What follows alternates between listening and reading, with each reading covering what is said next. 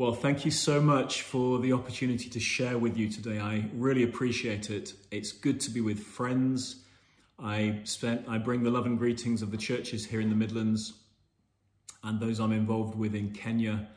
And I just want to say we're so blessed to be joined with you in all that we're doing and in all that we're longing to see in our churches, in our cities, and in our nation.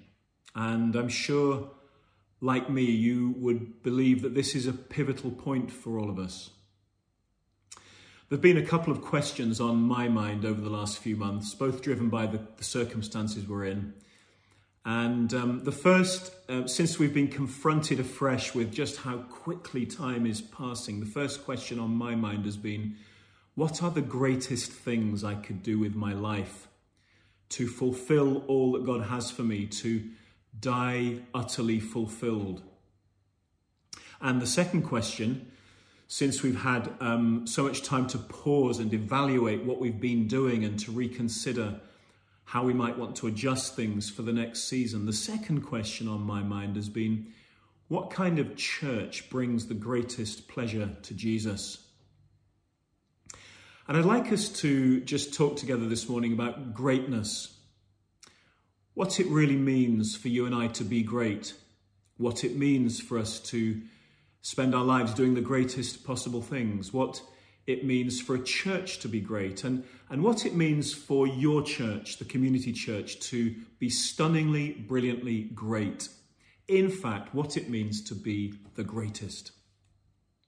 And I want to say at the outset that I believe because we're all made in the image of God, then I would say we're all made with an inbuilt, creator given, creator given longing and desire to be great and to do great things and for our lives to be an expression of greatness. None of us is designed to be mediocre. No one is here to make up the numbers. Nobody wants to be a nobody. We are all here, as Paul puts it so well, to run the race so as to finish the race and win the prize. In other words, to make our lives count. It's God's idea, God's great idea, that individually and corporately we would be great and be part of something great. So, with that in mind, I want to talk about the greatest things. And I want to put into your hands this morning three keys to greatness. Now, you may ask how I can be so confident to do that. Well, it's because Jesus was asked about this on several occasions and gave some really clear answers. So I'd like us to read four short passages, all from Matthew's Gospel. First from Matthew 18, then from Matthew 20, then Matthew 23, and then back to Matthew 22. I'm reading from the Holman translation. So, first of all, Matthew 18, verses 1 to 4. It says, At that time, the disciples came to Jesus and said, Who is the greatest in the kingdom of heaven? And then he called a child to him and had him stand amongst them. I assure you, he said, unless you are converted and become like children, you will never enter the kingdom of heaven. Therefore, whoever humbles himself like this child, this one is the greatest in the kingdom of heaven. Then Matthew 20, verses 25 to 27. But Jesus called them over and said, You know that the rulers of the Gentiles dominate them, and the men of high position exercise power over them. It must not be like that among you. On the contrary, whoever wants to become great among you must be your servant, and whoever wants to be first among you must be your slave. And then Matthew 23, verses 11 and 12, Jesus says, The greatest among you will be your servant, and whoever exalts himself will be humbled, whoever humbles himself will be exalted. And then Matthew 22, verses 35 to 40 says one of the one of them one of the pharisees an expert in the law asked a question to test him teacher which command in the law is the greatest? And he said to him, Love the Lord your God with all your heart, with all your soul, and with all your mind. Luke's version adds, and with all your strength. This is the greatest and most important command. And the second is like it love your neighbor as yourself. All the law and the prophets depend on these two commands.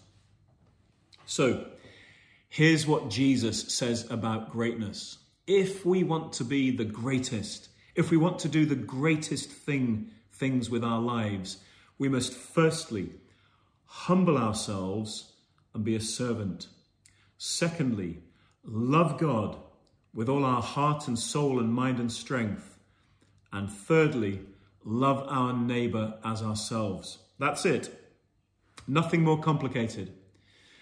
There are many other things we can and should do, but Jesus says these three are the greatest to serve with humility, to love God with integrity, and to love others with intensity. And of course, all those three things are closely linked together.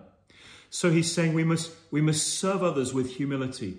I think that means we, we must lay aside the need for recognition and reward, for profile, for promotion, and adopt the heart and the attitude of a servant.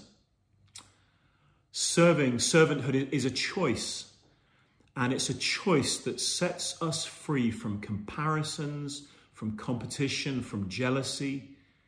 To be a servant is to align ourselves with Christ.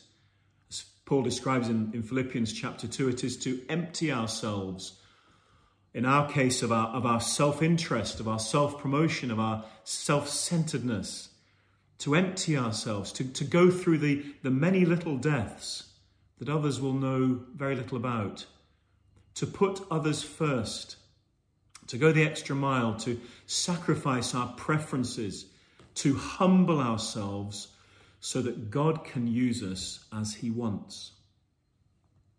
Secondly, Jesus says we must love God with integrity. That is, with our heart and our mind and our soul and our strength all engaged together in loving and worshipping God.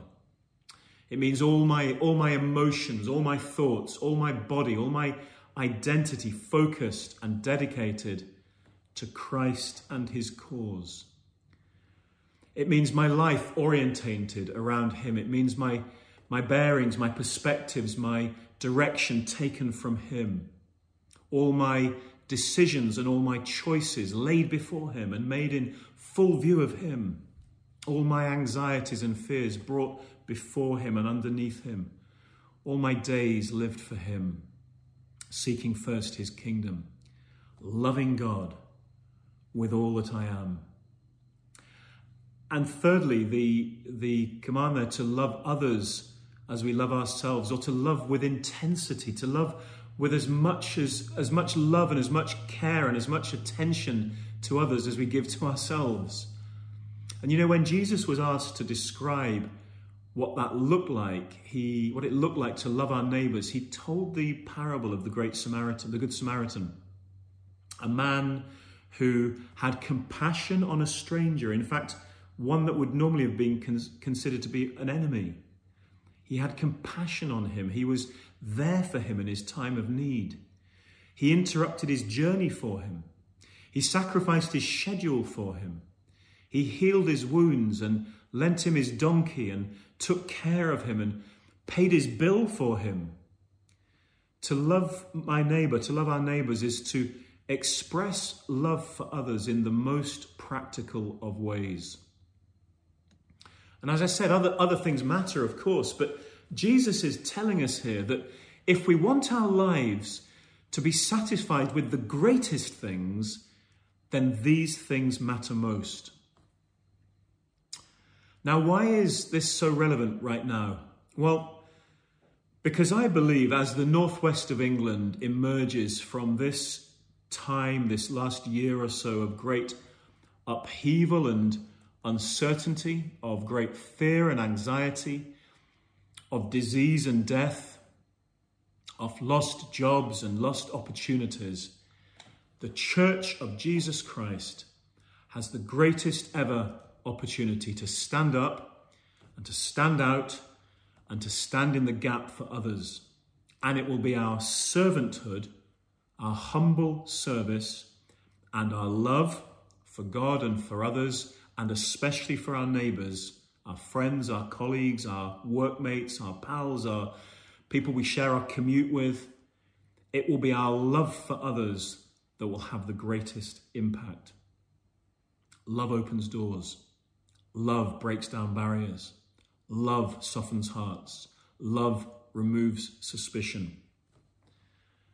And I believe it's a it's a time at this pivotal time. It's time for a tidal wave of servant-hearted love, which will be expressed in thousands of simple, powerful acts of kindness, of generosity, of hospitality. It's time for a tidal wave of love that will speak loudly and bring transformation. And that the greatest things you and I could do for our towns and our cities, our families, our neighbours, is to serve them and to love them at this time. I believe in and around Southport, you are perfectly positioned to start a tsunami of love from your church, from the church into the town, into the villages, from the community church into the community, a tidal wave of love and service. I don't know all that that will look like, but I believe it will probably include notes and cards and gifts and, and meals offered and prayers and offers of help and acts of service and initiatives that help the poor and protect the vulnerable and dignify the downtrodden. This church is your time. And I believe God's calling us, calling you, calling us up into greatness. And perhaps the greatest prayer that we could be praying at this time every day is, is Lord, show me how I can love my neighbor. Lord, show me how I can love my neighbors. Lord, show me specifically today how I can love this neighbor. Lord, show me how I can love that neighbor, that work colleague, that friend. Lord, show me practically how I can express love, how I can be a good neighbor. Many of us are evaluating how we're doing things and reassessing how we want to do things in the future and what needs adjusting and shifting and changing. But nobody is more concerned about his church than Jesus. And I've recently been studying the letters that Jesus writes in Revelation chapters 2 and 3. Some of you will know the situation there. Jesus, it says he walks amongst seven churches in the, in the province of Asia in modern day Turkey. He walks amongst the churches and he he observes and he inspects and he evaluates. And then he writes to each one of the letters with his conclusions. And reading those letters is not for the faint hearted. It is vital that we inspect and evaluate things, but, but ultimately only one opinion matters. Only one plumb line is used in the evaluation of the church. It's what Jesus thinks that matters and his conclusions, his evaluations really hit home when we read these letters, and especially when we read the very first letter, which contains one of the most shocking things in the New Testament. It's the letter to the Ephesians, and I just want to read it to you and make some comments on it that I hope will be helpful. This is Revelation 2, verses 1 to 5. And Jesus says to the Apostle John, who's, who's seeing this vision, he says, Write to the angel of the church in Ephesus, the one who holds the seven stars in his right hand and who walks amongst the seven gold lampstands, says, I know your works, your labor, and your endurance, and that you cannot tolerate evil. I know that you've tested those who call themselves apostles and are not, and you found them to be liars. You also possess endurance and have tolerated many things because of my name, and have not grown weary. But I have this against you you have abandoned the love you had at first. Remember then how far you've fallen. Repent and do the works you did at first. Otherwise, I will come to you and remove your lampstand from its place unless you repent. Here is Jesus' first letter to the largest, the most well known of the churches in that region. And if you think about it, it's the New Testament church that we know most about. It's in Ephesus, in Acts 18, that Apollos first preaches Christ and meets Aquila and Priscilla. It's in Ephesus, then, in Acts chapter 19, that Paul arrives, meets 12 disciples, helps straighten out their foundations, and then stays for two to three years preaching the kingdom and performing extraordinary miracles, Acts 19 tells us. It's because of that that the whole province of Asia hears the word of the Lord. It's, um, it's the elders of the Ephesian church that Paul meets later in Acts chapter 20 and, and encourages them to uh, beware of false doctrines and false teachers. It's to Ephesus that he then writes his magnificent epic epistle the epistle to the Ephesians, in which he, he gives them vast doctrine, vast revelation and truths and doctrinal truths that they can work with. It's, it's an incredible epistle. It's to Ephesus that he later sends Timothy. That's where Timothy is when Paul writes to, the, to Timothy in his first epistle to Timothy. It's in Ephesus that Timothy is based. And it's, it's in that letter that he, he instructs Timothy about the elders, presumably because Timothy is there to appoint more elders. And presumably that's because the church has continued to grow. And tradition has it that it's to Ephesus that after uh, Mary, the mother of Jesus, has passed away, and uh, you remember Jesus asks John, the Apostle John, to look after his mother just before he dies. And tradition has it that after Mary passed away, that John himself went to Ephesus and spent years there. Ephesus has this incredible heritage, so much going for it. But now, some years later, the chief apostle is bringing his evaluation of the church.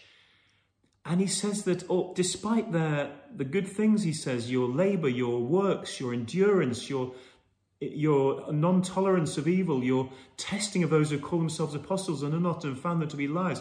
You possess endurance and have tolerated many things because of my name, and yet I have this against you. You have abandoned the love you had at first. This church has much to commend it, and yet there is one accusation that they've abandoned their first love. And, and, and the word it means to put away, to send away, to release, to permit to depart their first love. And it matters so much that if they don't change, Jesus says, I'll remove your lampstand. In other words, he will come and he will close them down, he will extinguish their fading light and testimony. You know, even in the epistle to Ephesians, Paul had commended them specifically for their love. And they've obviously subsequently taken on board his warnings about false doctrines and false apostles because Jesus commends them for that. But in the process, they've abandoned their first intense, fresh love for God, love for one another, and love for the city they lived in, for the lost in their city. And now we find they're in great danger. And it, it bears out what we know from elsewhere in the New Testament that the gifts of the Spirit, Paul says, the gifts of the Spirit are nothing without love. He ends that little section in 1 Corinthians 13 by saying, These three remain faith, hope, and love, but the greatest of these is love. Jesus says, Without love, no one will know his disciples in John 13. The greatest commandments are to love God and to love our neighbours. God is love, and without love, a church ceases to represent Jesus. You can only wonder, can't you, what John would have thought, the, the, the apostle who, who makes love right at the heart of his message. When Jesus um, begins to write and to, to dictate these letters, and the first on the list is Ephesus, where John had invested so much of his time, you can only imagine what Paul would have thought if he'd still been alive. But you know, Ephesus couldn't live on its history. Ephesus um, had to be evaluated for the church. It was there and then, and Jesus wasn't evaluating the church as it was back then, and things had slipped. And it just tells me that every generation must build on what's been started. We must continue well, we must finish brilliantly. Now, why am I saying all this? Let me just say it's not because I'm suggesting for a moment that you've lost your first love. Indeed, your humility, your serving, your love for your community is a provocation to all of us. But I think this message and, and, and what's contained in that letter to the Ephesian church is really helpful to us at this time for a few reasons. And the first is because Jesus is simplifying things for us. And I really believe simplicity must be our watchword in this next season we're coming into. It's not that other things don't matter, but he's telling us that what matters most is our love for him, for one another, and for those he's put us alongside. Let's not complicate it.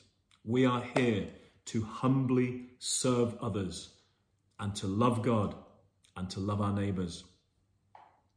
We are not all great um, theologians, we're not all uh, wonderful prayer warriors, but we can all express love to God, to one another, and especially at this time to our neighbours. It's not complicated to be a church that pleases Jesus and measures up to his mark. And I know you're doing it. I know you'll continue doing it.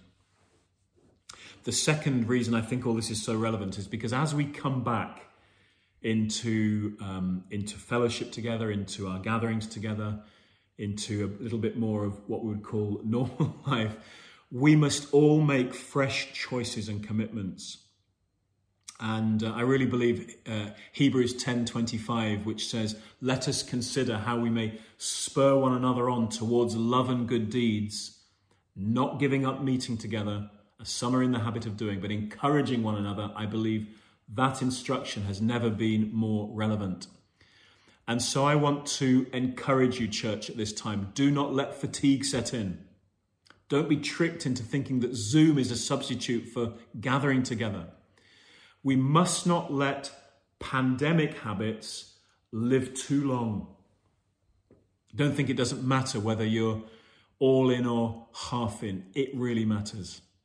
Let's come back to worship with greater love for God than ever before. Let's return to fellowship with expressing an expression of deeper love for one another than ever before. And let us continue, and may you continue in your mission with humble service and with more love and compassion for your friends than evermore. May you unleash a tidal wave, a tsunami of love, practical love for neighbors, for the city, for the town, for the villages. May you release a tsunami of love from the community church into the community. And lastly, I just want to say I believe these things really matter at this time because every generation must build on what's gone before.